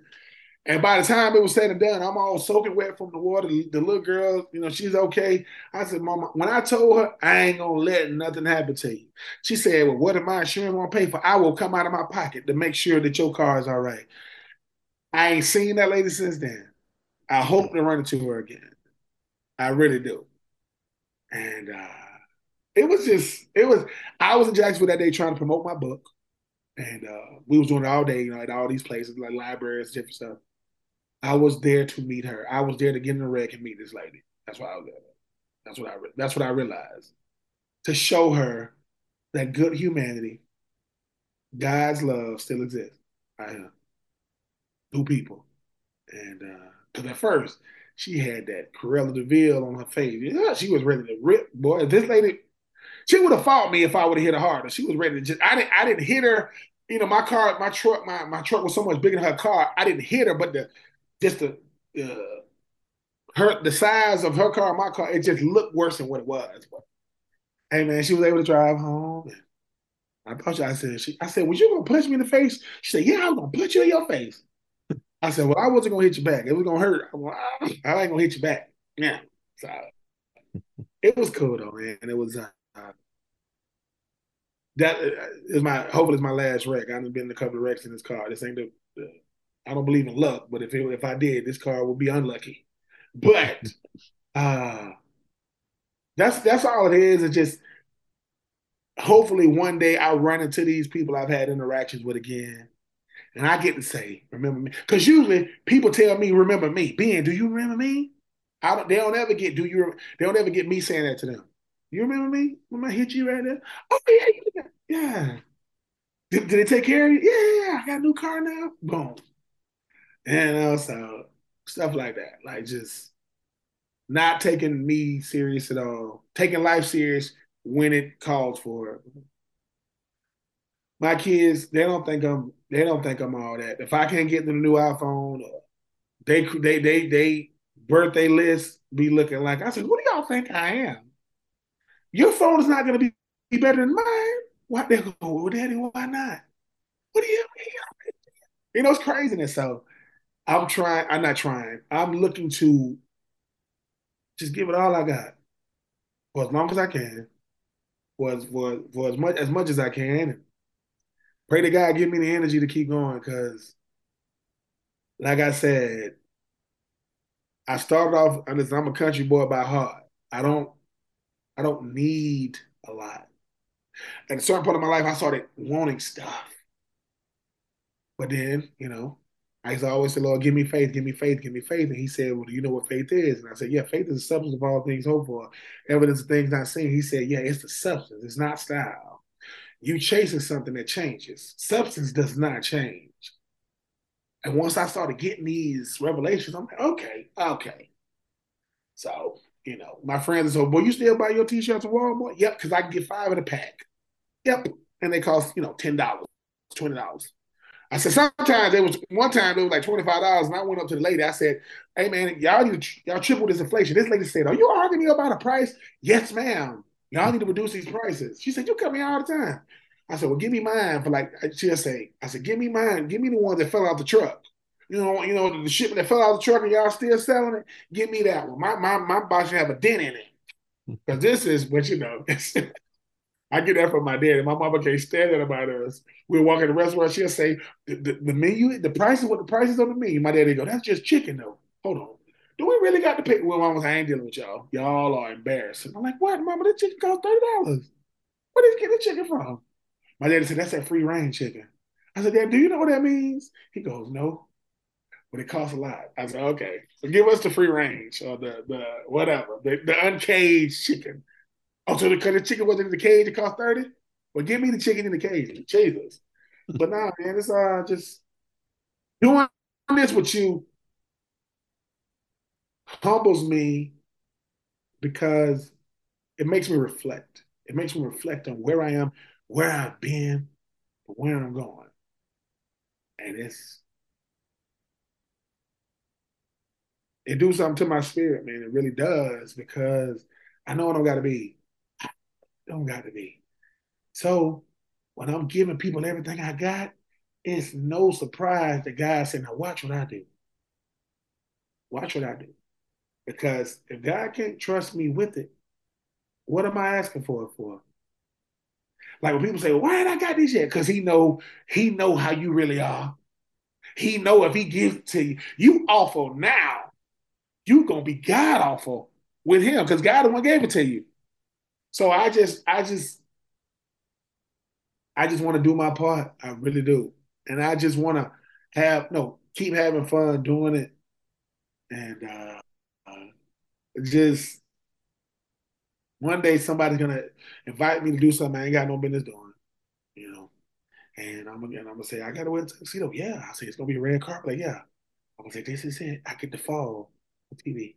So then I'm, I ain't gonna tell my mom, and I'm gonna invite out my family. and I would win an award. I ain't got no business winning. They're gonna say the award goes to, and I was like, uh oh, I'm, I'm shaking. I've been seen the videos. I know how it's supposed to do. You get up, you go, and you shake people's hands, and then I'm gonna fall. Oh, I'm gonna fall. I'm gonna fall walking up steps.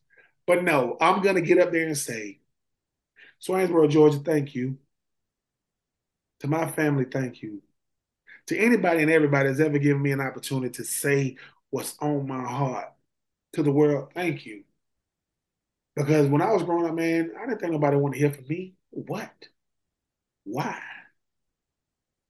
But then when you get old enough and realize that someone says it's not that it's not what you saying, Benjamin, it's that you willing to say it. Most of us we ain't willing to say it.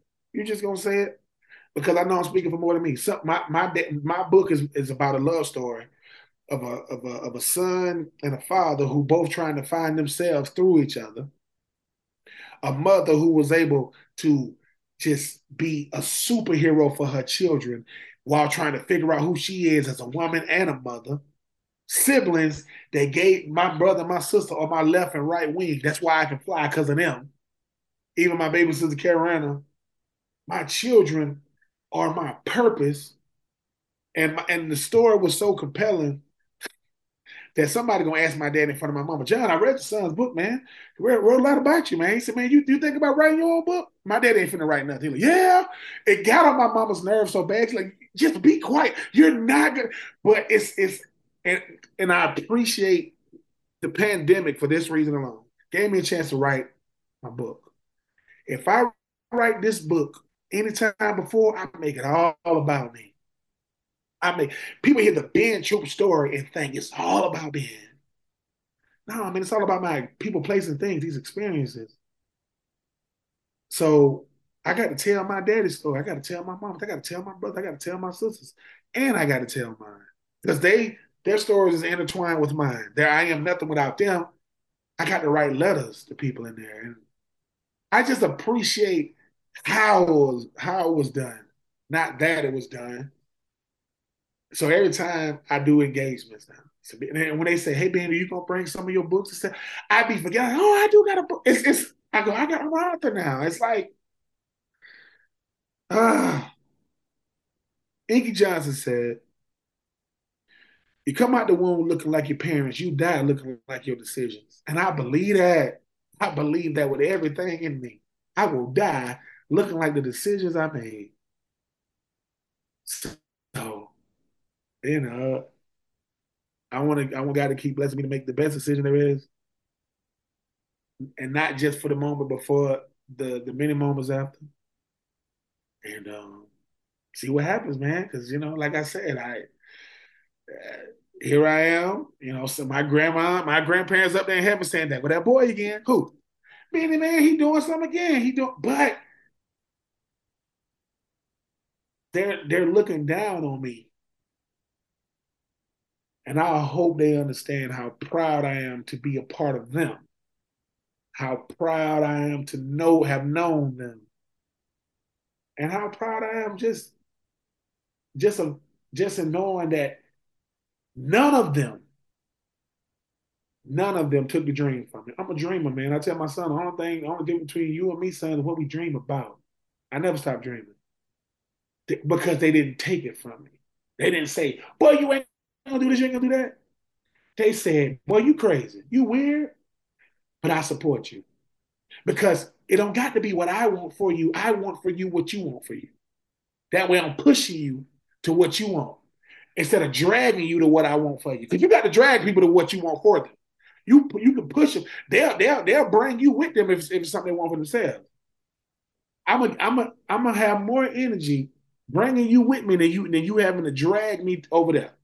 So here we are. And every time I come on here with you, I understand that the people listening, I want them to know that who you are and what you are is the same. That's the greatest. You are the greatest. There were me and my son have the same name, but we are not the same person. And what you capable of cannot be measured, man. You know, when they said our deepest fear is not that we are inadequate, but that we are powerful beyond measure. I had a friend tell me, boy, wake up in the morning and look in the mirror and say, I'm the one until you believe it. And do it every day. You're not the supreme being, you're not God, but you're the one. Because if you ain't the one, you're not gonna meet him if you don't believe you're the one that can reshape some some other person's trajectory strictly because of what you did for them, not that you needed anything, but I'm the one to change it all. I'm the one, and we all the one though. It ain't just me. And he said it changes how you look at life, change how you look at people, change how you look at things, change how you go about it. And I know I'm the one from this from this standpoint. I'm the one because God put it in me to tell as many as I possibly can. We can do it together. We can. Things exist because we wanted to hunger, poverty, indifference, hate. We want it to exist. That's why it exists. And as soon as we decide no more, it's it. I was I was in New Jersey working in New York when the mayor of New York of New York, New York said this during the, uh, the coldest part of the winter he says homeless people uh, homeless people can no longer sleep outside during the winter. Not not 10 of them, every last one of them was given shelter. Mind you, I didn't say they found it, and they were given it. Because so many of them were dying in their sleep. They dying like this because they, is they so cold what bothers me about that is those same shelters were available before the decision was made, but no one made them. Sometimes we got to use our power to make people do things they're uncomfortable doing, but if they're the greater good of people, I can live with that decision. I'm just using my power right. My superpower is, man, I'm gonna do my part. I'm gonna show up. They might say no. But let but but people tell you about this about me. They say, "Well, Ben, boy, don't tell them no." What that boy will show up every day, or he'll show up to places that that that you are. You in the restaurant, you on the corner. Yes, I'm gonna say, listen. The quicker you tell me yes, the quicker we can move on to greater things. I said, because I'm not doing this for me. And God told me to knock on your door. I'm not just doing this because I'm that bright. Man. You know, I said, and then when they finally said, they said, what do you want? Okay. I said, negotiations have changed. I said, we ain't, we ain't starting the negotiations. Well, if you would have talked to me a year ago, it would have been an easy, easy fix now. But I just, like I said, I'm talking to the part of people they don't think I see. I can see it. But that's what my grandma spoke to. With that vine tree, because I, I showed it to her. I said, Grandma, granted, I said, I said, Mom, this is me. And when she said, Show me, I stood there for a second, tucked my shirt in, put the put the put the stick in my let's let's let's show up for real. And then when I came down and she said, "Be careful, just be careful, all right? Yeah, just be careful." Because before then, I'm swinging through the trees having fun, but no one knows. That's my own little oasis. But then when my grandma was yelling for me, I said, "Dang man, now she my identity uh oh, she knows now because I'm sweating. What would you sweating for? Nothing. You know, don't want to lie to your great grandma. I'm just, what you doing? When I told her. And she told me, it's okay. You no longer have to sneak to be who you are. You can be who you are and I, open. Now, I didn't understand this when you six and seven. Here I am, 40 years old. Now I get to tell other people, man, be who you are. The world needs who you are, not what you hide. It needs who you are.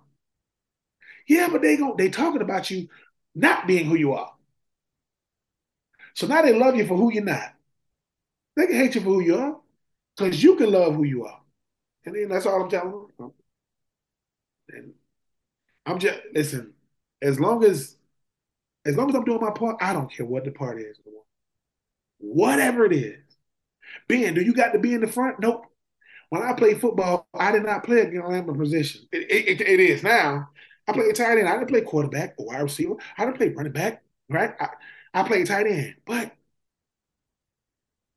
God put it in me to do my part in a way that people started noticing. Who was that? Him? Because I embraced the greater concept of collective achievement and not individual praise. I didn't need it. I don't need it now. And because I embraced the big thing, God gave me little things for me. Not things that I wanted or asked for, but I'll take it. When I was in college, man, I didn't care about no praise or accolades or, or uh, you know, awards. And that's what God gave me. That's what came with it. Only game I ever cared about when I was in college was the Florida Georgia game because I'm from I'm from the state of Georgia. I went to the University of Florida. I did not want to lose to Georgia. I never lost to them my four years in college. We played the Florida the Florida Georgia game had in the, in the history of the Florida Georgia game has only been played at night one time, and that was in 2002. And the guy that caught the game with a touchdown pass to beat Georgia name was Ben Troupe.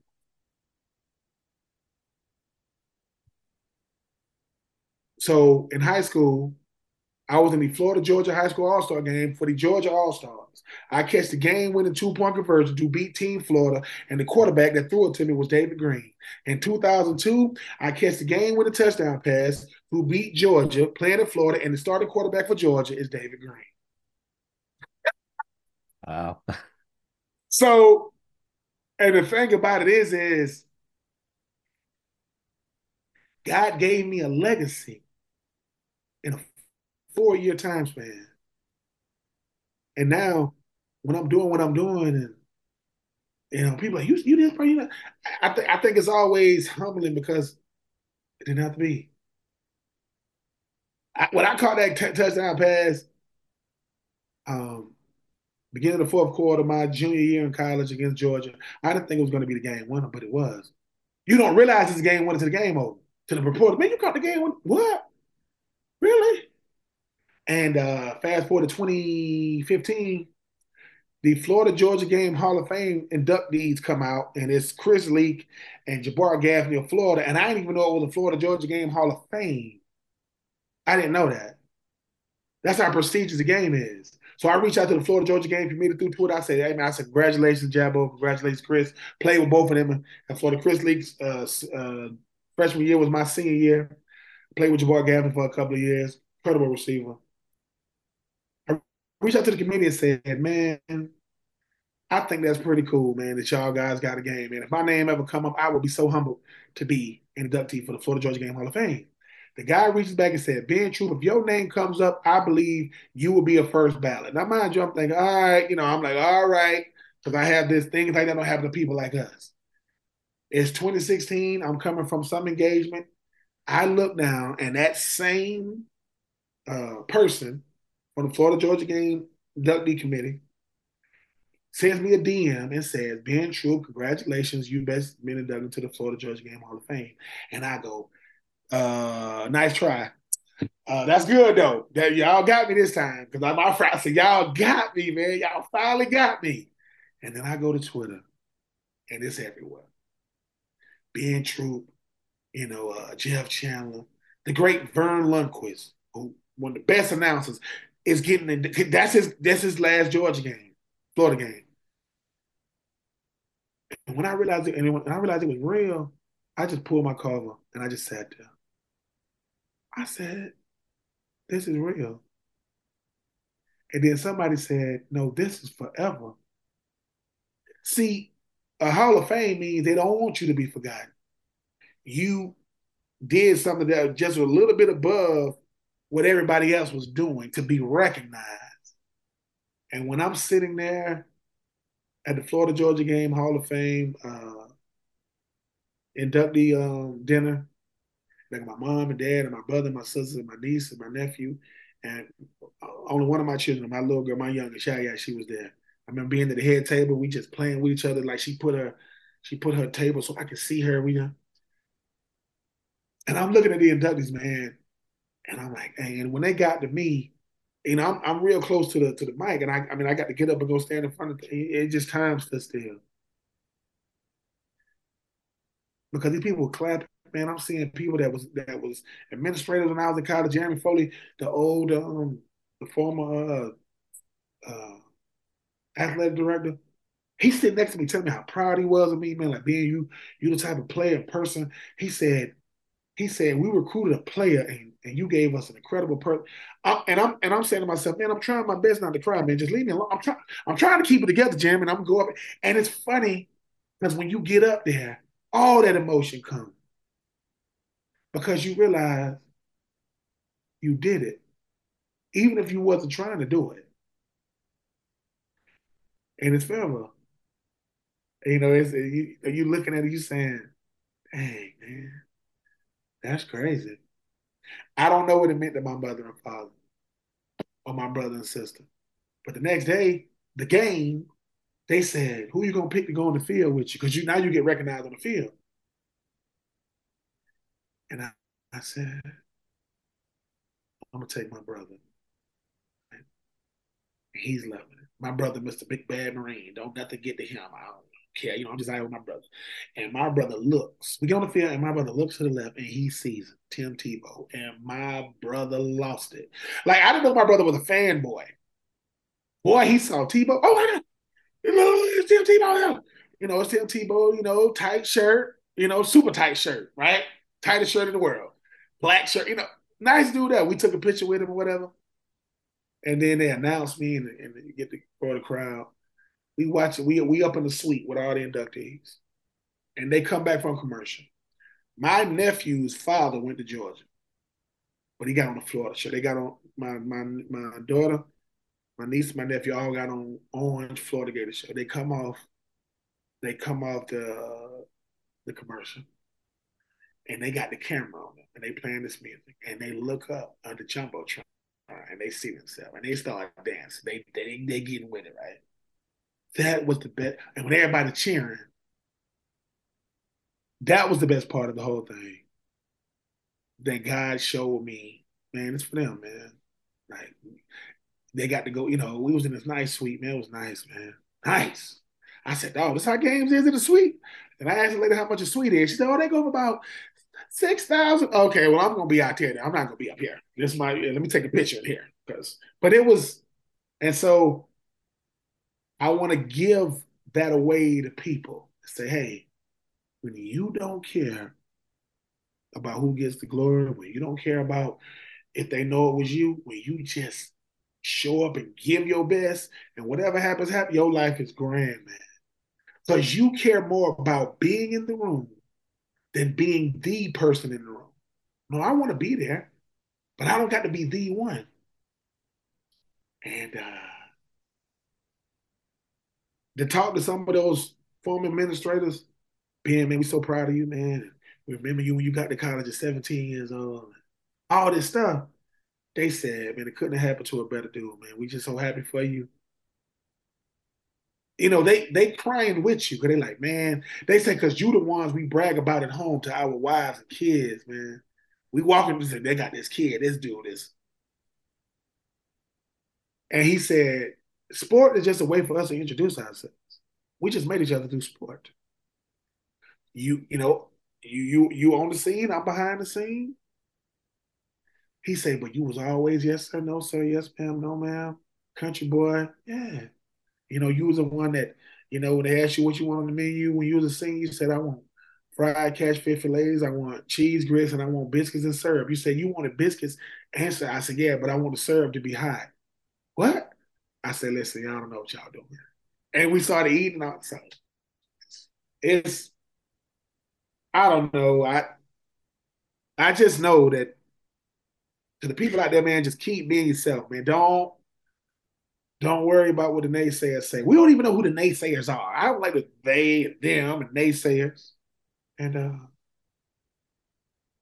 love every minute of it.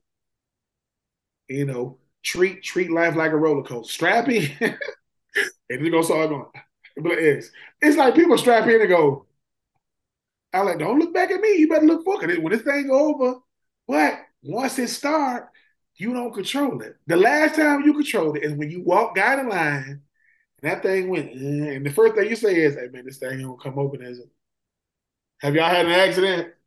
Oh God. You know, it's it's it's it's hey, love every minute of it, man, because when you yelling and screaming, you living. And then the ride stops. And then you get off. You know, and it's like, which which one is life? Life is both. Just don't look, don't look for life through the thrills. Hey man, just like I said, I got I got a date with some young kids Thursday and Friday in the heat. And I'm gonna say, shut up about the heat. I don't want to hear about the heat. It's hot out here. You're sweating. I said, if you're not sweating, that's a problem. If you out here, man, I don't even feel nothing. Well, you need to go over there. We need to call the ambulance for you. But now we just take it as it is and just I appreciate these opportunities with you, man. I really do. Because, you know, I hope one day God affords me the opportunity to just go and continue to go to these college campuses have these conversations with these young people. Just to, just to have court. I said, look, man, people I said, what y'all think I'm Aristotle? What, what, what y'all think I'm, you know, y'all think I'm gonna say something super duper brilliant? No, I'm gonna say, uh, what did you do for others today? The question is, what did I, what, if my life what didn't help, wasn't here to help better another life, I'm not saying you wasted your life. I'm saying you wasted your time. I ain't saying you wasted your life. I said, what you mean? I, I said, because the greatest thing you can do is for other people and watch what it does for them. I said, every baby came out the womb needed that white stuff to grow bigger, and that's called milk. Every last one of us. And some of us, unfortunately, were lactose intolerant as infants, and that's that's a, that's awful. That is awful. That is wow.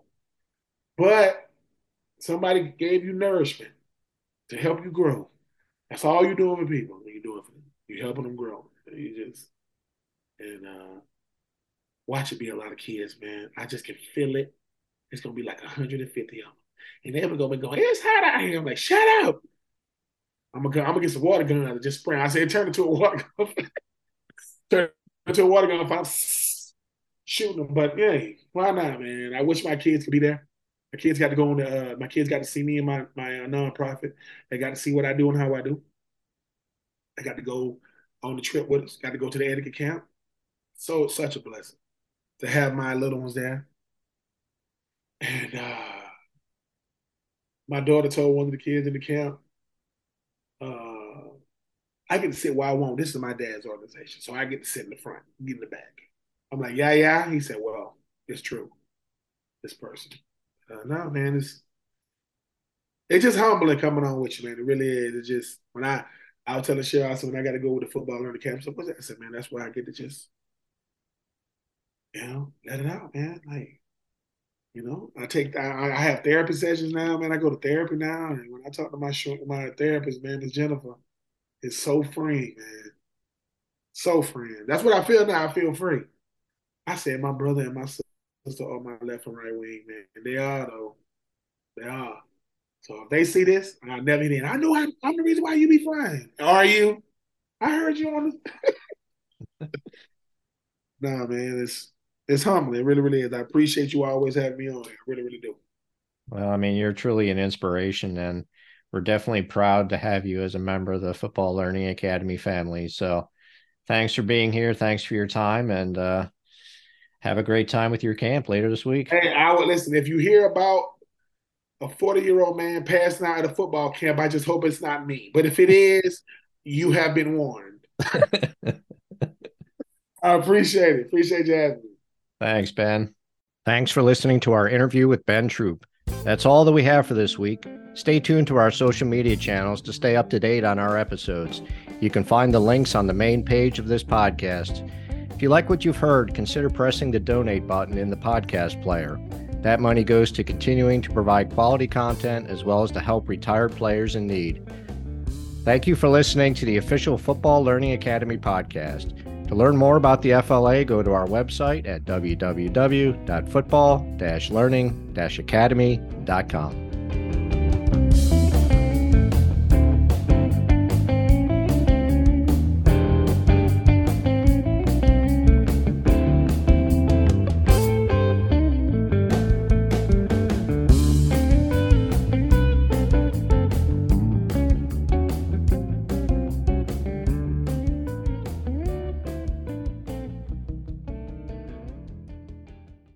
Hey there, sports history fan. This is Arnie Chapman, aka the Football History Dude, and I wanted to thank you for stopping by to listen to another episode here on the Sports History Network. Our podcasters are passionate about uncovering and sharing sports stories from yesteryear. And if you didn't know it already, we have over 30 shows across the network covering all sorts of sports history topics. In fact, here's a glimpse into one of our awesome podcasts here on the network. This is Mark Mortier, and if you're a sports history fan like me, tune in and hear me talk about some great sports moments of the past. Growing up during the 1970s, I got to watch some of the most iconic moments in sports history. Hank Aaron breaking Babe Ruth's home run record. Willis Reed limping out of the locker room in Game 7 of the NBA Finals at Madison Square Garden as the fans erupted with a thunderous ovation. The 1980 Miracle on Ice as Team USA defeated the powerful Soviet Union in the Olympics. Listen every Tuesday on Yesterday's Sports. How about that? I bet you're super hyped to go listen to that new podcast, right? Well, to learn about this show and all the other podcasts on the network, head over to sportshistorynetwork.com forward slash podcast. Again, that's sportshistorynetwork.com forward slash podcast. Head over there today to find your next favorite sports history podcast.